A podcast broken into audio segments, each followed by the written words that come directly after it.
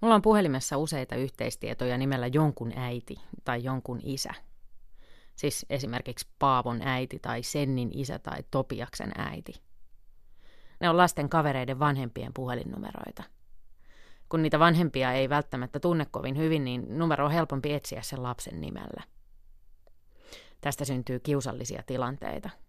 Ne ihmiset voi tuntea vuosia eikä silti muista niille muuta nimeä kuin jonkun äiti tai isä. Ja sitten tulee se hetki, kun tapaatte toisenne jossain muussa kuin lapsiyhteydessä ja pitäisi suorittaa esittely. Hei, tässä on sen ja sen firman ylipääjohtaja Matti Meikäläinen ja Matti tässä on ää, Paavon äiti. Tästä samasta syystä mä oon ruvennut naurattaa aina, kun mun pitää puhua lemminkäisen äidistä.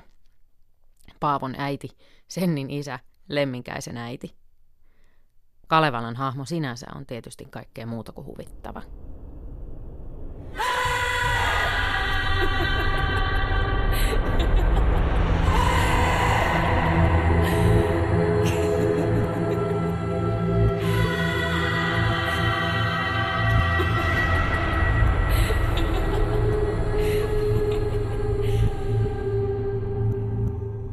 Siitä äiti lemminkäisen otti rautaisen haravan. Haravoipi poikoansa koskesta kohisevasta, virrasta vilisevästä. Haravoipi, eikä löyä. Siitä siirti hän alemma. Meni myötänsä merehen, sukkarihmasta sulahan, vyötäröistä veen sisähän. Haravoipi poikoansa pitkin Tuonelan jokea. Vetelevi vastavirran. Veti kerran, tuosta toisen, saapi Paijan poikoansa. Paijan mieleksi pahoiksi. Veti vielä kerran toisen, sai sukat, hatun tapasi. Sukat suureksi suruksi, hatun mieliharmiksensa. Meidän maailman äidit suojelee lapsiaan koulusoppailemalla ja lähettämällä raivoisia vilmaviestejä pikkumussukkaa väärin kohdelleille opettajille. Mytologian maailmassa jumalatäräideillä on vähän toisen mittakaavan ongelmat. Myyteissä käy nimittäin usein niin, että äidit joutuu pelastamaan lapsensa kuoleman valtakunnasta. Kotoinen esimerkki on poikaansa Tuonelanjoesta haravoiva lemminkäisen äiti. Antiikin Kreikassa maanviljelyksen jumalatar Demeter vapauttaa manalasta tyttärensä Persefonen. Skandinaavisessa mytologiassa Odinin vaimo Frigg yrittää vapauttaa Helhaimista poikansa Balderin – Lemminkäisen äiti ei ole Friggin tai Demeterin tapaan suuri jumalatar.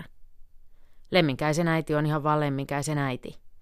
Nainen, jolle ei Kalevalassa anneta muuta nimeä ja josta ei juuri muuta tiedetä. Vähän niin kuin ne mun puhelimesta löytyvät yhteystiedot. Paavon äiti, Sennin isä, Topiaksen äiti. Folkloristiikan professori Satu Apo tutkii Kalevalan perhesuhteiden ja sukupuolen kuvausta kirjassaan Naisen väki. Sen on julkaissut hankija jääkustantama.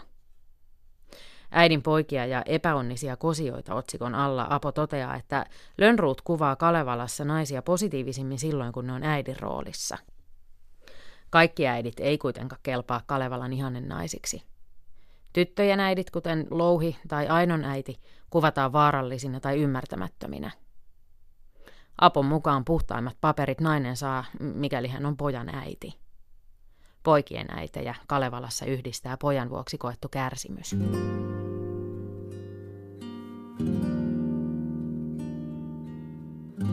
Lemminkäinenkin aiheuttaa äidilleen roppakaupalla harmaita hiuksia. Kaunis kaukomieli on kylillä uhoava naistenmies, joka hakeutuu helposti tappeluihin ja muihin vaaratilanteisiin. Tästä huolimatta lemminkäisen äiti etsii kadonnutta poikaansa viikkoja ja lopulta haravoi hänet tuonella joesta – kursii kasaan palapalalta. Näitä poikiensa vuoksi kärsiviä äitejä suomalainen kerrontaperinne on tulvillaan. Kehtaa jopa väittää, että se on suomalaisen naisen arkkityyppi, Niskavuoren vanha emäntä yhtenä parhaista esimerkkeistä. Sellaisia äitejä meillä ihannoidaan. Järkkymättömiä ja kaiken kestäviä. Vahvana näyttäytyvä nainen, jolle oma poika aiheuttaa murheita, ei ollut viime vuosisatojen agraarisuomessa harvinaisuus. Satu Apo kertoo naisenväkikirjassaan, että oma poika oli talonpoikaisnaiselle hänen elämänsä mies. Tilanperivä poika eli äitinsä kanssa kuolemaan asti, ja pojan kautta äiti saavutti naisen uransa korkeimman valta-aseman eli Anopin roolin. Tämän takia äidin ja talon jäävän pojan suhde saattoi olla lujempi ja läheisempi kuin äidin ja hänen miehensä tai pojan ja hänen vaimonsa.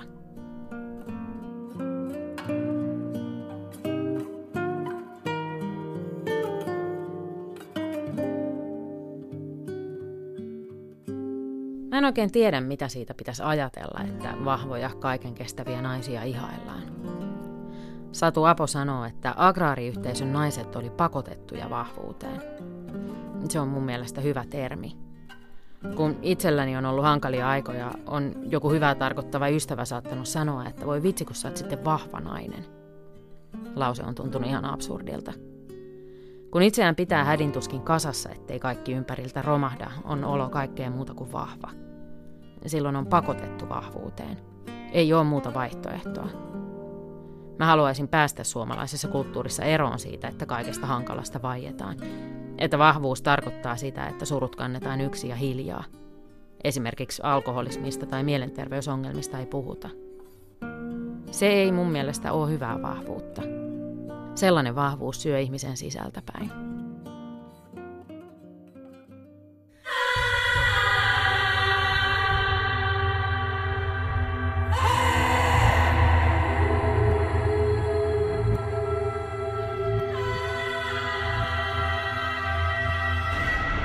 Minne on saanut lemminkäinen, kunne kaukoni kaonnut, kun ei kuulu jo tulevan matkoiltansa maailmassa.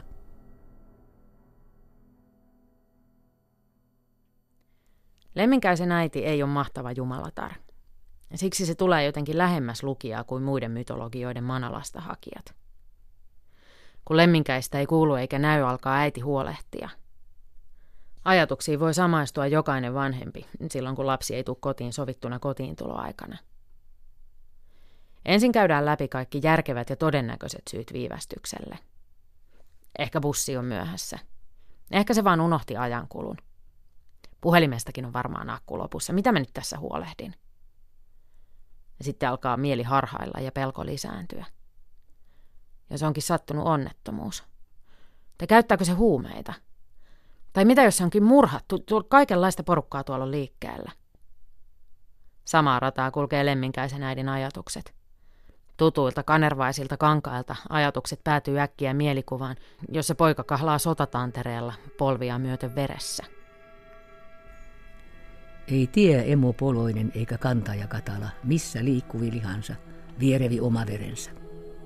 Kävikö käpymäkeä, kanervaista kangasmaata, vai meni meren selällä, lakkipäillä lainehilla, vaiko suuressa soassa, kapinassa kauheassa, jos on verta säärivarsi, polven korkeus punaista. Kaikille äideille se oma pikku mussukka on kaikkein tärkein, rakkaan ja ihmeellisin. Lapsista kuuluukin kantaa huolta.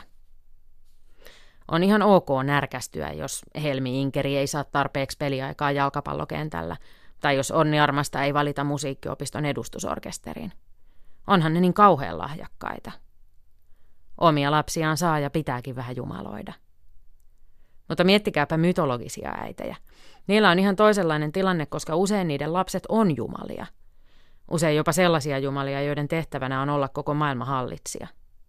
Siinä on syytäkin lähettää vilmaviestejä opettajille, jos pikkumussukka ei saa koulussa ansaitsemansa kohtelua. Myytit kertoo tarinoita jumalallisista äideistä, joiden poikien kohtalo on tavalla tai toisella muuttaa maailmaa. Usein nämä lapset syntyy neitseellisesti tai muuten jonkun jumalallisen ihmeen kautta, ja usein näihin tarinoihin liittyy kuolema ja uudelleen syntyminen. Uudelleen syntymä voi toteutua edellä kerrottuna manalasta noutamisena tai sitten muulla tavoin, esimerkiksi Jeesuksen omatoimisempana ylösnousemuksena.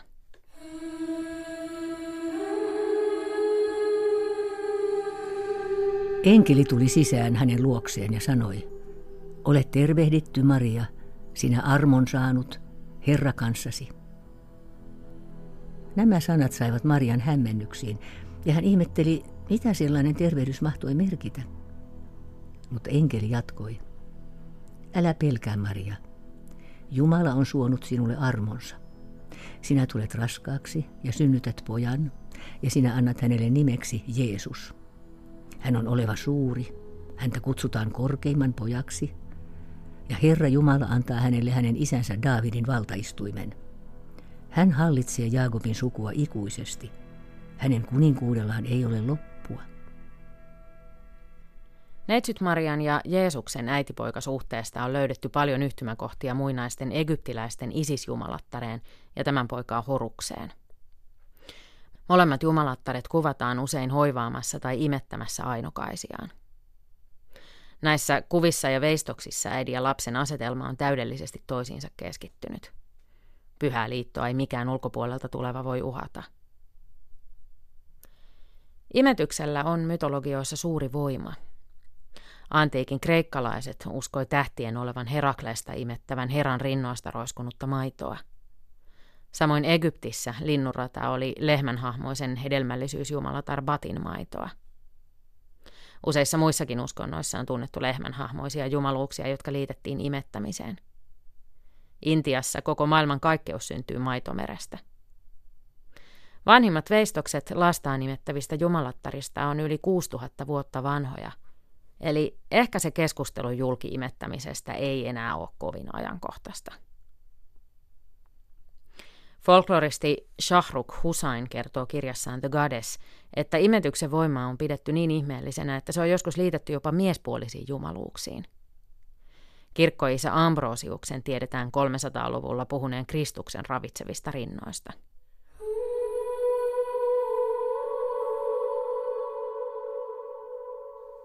Kuvat ja tarinat pienokaisiaan imettävistä mytologisista naisista on kauniita – Niistä huokuu rauha ja turvallisuuden tunne. Samaan aikaan niissä on jotain vähän ahdistavaa. Uskonnollis-mytologinen pyhän äidin kuvasto lisää omalta osaltaan äitiyteen liittyviä paineita. Neitsyt Marian hahmo vahvistaa lapsensa vuoksi kaiken uhraavan ja hiljaa murheensa kantavan vahvan naisen arkkityyppiä. Mielikuvaa pyhästä ja kaikkivoipaisesta äidistä – niin kuin ei äitiys muuten olisi tarpeeksi täynnä syyllisyyden ja riittämättömyyden tunteita. On hyvä muistaa, että me tavalliset kuolevaiset ei olla kaikki voipaisia jumalattaria, eikä meidän tarvikkaan olla. Joskus voi ottaa vähän iisimmin. Pistää areenasta pikkukakkosen pyöri ja lykätä makaronilaatikon mikroon. Sen aikaan ne lapset hoitaa kasvamisen ihan itsestään. Myöskään kaikki jumalattaret ei ole supermutseja. Ja kun jumalattaret epäonnistuu äiteinä, niin ne epäonnistuu kunnolla. Tantaloksen tytär Niobe oli ylpeä äiti. Niin ylpeä, että kulki usein kylillä kehuskelemassa lapsillaan. Hänen lapsensa olivat hämmästyttävän erinomaisia. Ja lisäksi niitä oli vielä monta. Peräti 14 lasta olivat jumalat armossaan suoneet Niobelle – Erään kerran, kun Nioben kotikaupungissa vietettiin juhlia Jumalatar Leeton kunniaksi, innostui Niobe vertailemaan Leeton lapsilukua omaansa. Niobe uskoi olevansa äitinä Jumalatarta parempi, Leetolla kun oli vain kaksi lasta. Ylpeän Nioben puheet saivat Leeton raivoihinsa. Vaikka Leetolla oli vain kaksi lasta, olivat ne sentään jumalia. Tytär oli metsästyksen jumalatar Artemis, ja poika auringon jumala Apollon. Niin Leeto lähetti lapsensa Nioben lasten kimppuun. Seitsemän tytärtä sai surmansa Artemiksen nuolesta. Seitsemän poikaa surmasi Apollon.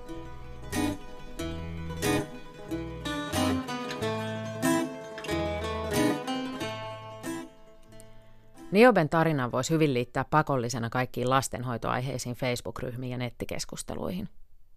Niissä on aina joku, joka tietää muita paremmin ja on mielestään parempi äiti kuin muut. Nioben tarina voisi lukea varoituksena jo näiden Facebook-ryhmien säännöissä, että luet tämä ennen kuin osallistut ja kommentoit.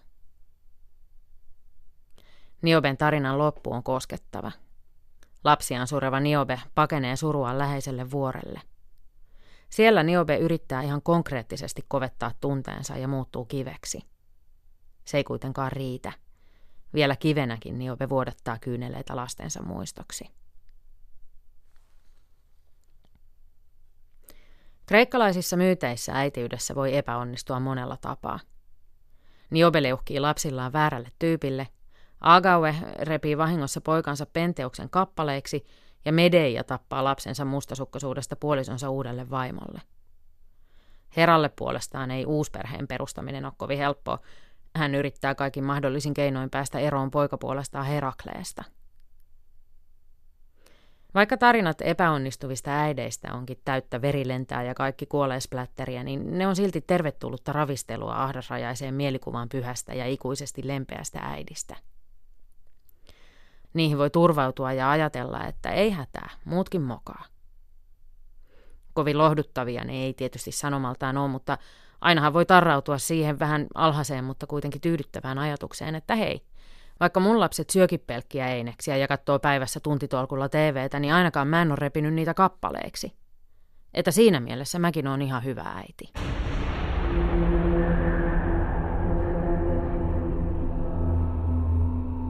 Kirjeitä kauheille akoille. Hyvä lemminkäisen äiti.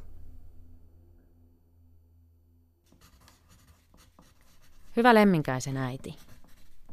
Ajattelin kirjoittaa sinulle, koska haluaisin tuntea sinut paremmin. Minulla on sinusta sellainen kuva, että otat tyynenä vastaan sen, mitä elämä tuo. Että rakastat lastasi yli kaiken, etkä koskaan hermostu, vaikka lemminkäinen kuinka sikailee kylillä ja käy kotona lähinnä pesettämässä pyykkinsä ja syömässä. Et todellakaan ole mytologioiden ainoa naishahmo, jota markkinoidaan pyhänä äitinä, mutta koska olet suomalaista alkuperää, ajattelin lähestyä juuri sinua. Olisin kysynyt, että onko tuo edellä mainittu totuus sinusta, vai onko se vain tarinoiden luomaa harhaa? Voitko todella olla niin tyyni äiti? En tiedä millaisia äitiyden taakat ja sen aiheuttamat syyllisyyden tunteet on sinun maailmassasi. Meidän maailmassa ne on jotakuinkin tällaisia. Jos et pysty imettämään lastasi, on se väistämättä tuhoon tuomittu. Tai jos pystyt ja imetyksen aikana vilkaisetkaan Facebookia, joutuu lapsi aikuisena taatusti terapiaan. Jos lapsi ei liiku tarpeeksi, siitä tulee surkea luuseri. Jos lapsella ei ole viittä erilaista harrastusta, se ei kehity ihmisenä. Jos lapsi saa liikaa ruutuaikaa, sen aivot sulaa. Jos lapsen kanssa ei työpäivän jälkeen jaksa leikkiä, ei oikeasti rakasta lastaan tarpeeksi.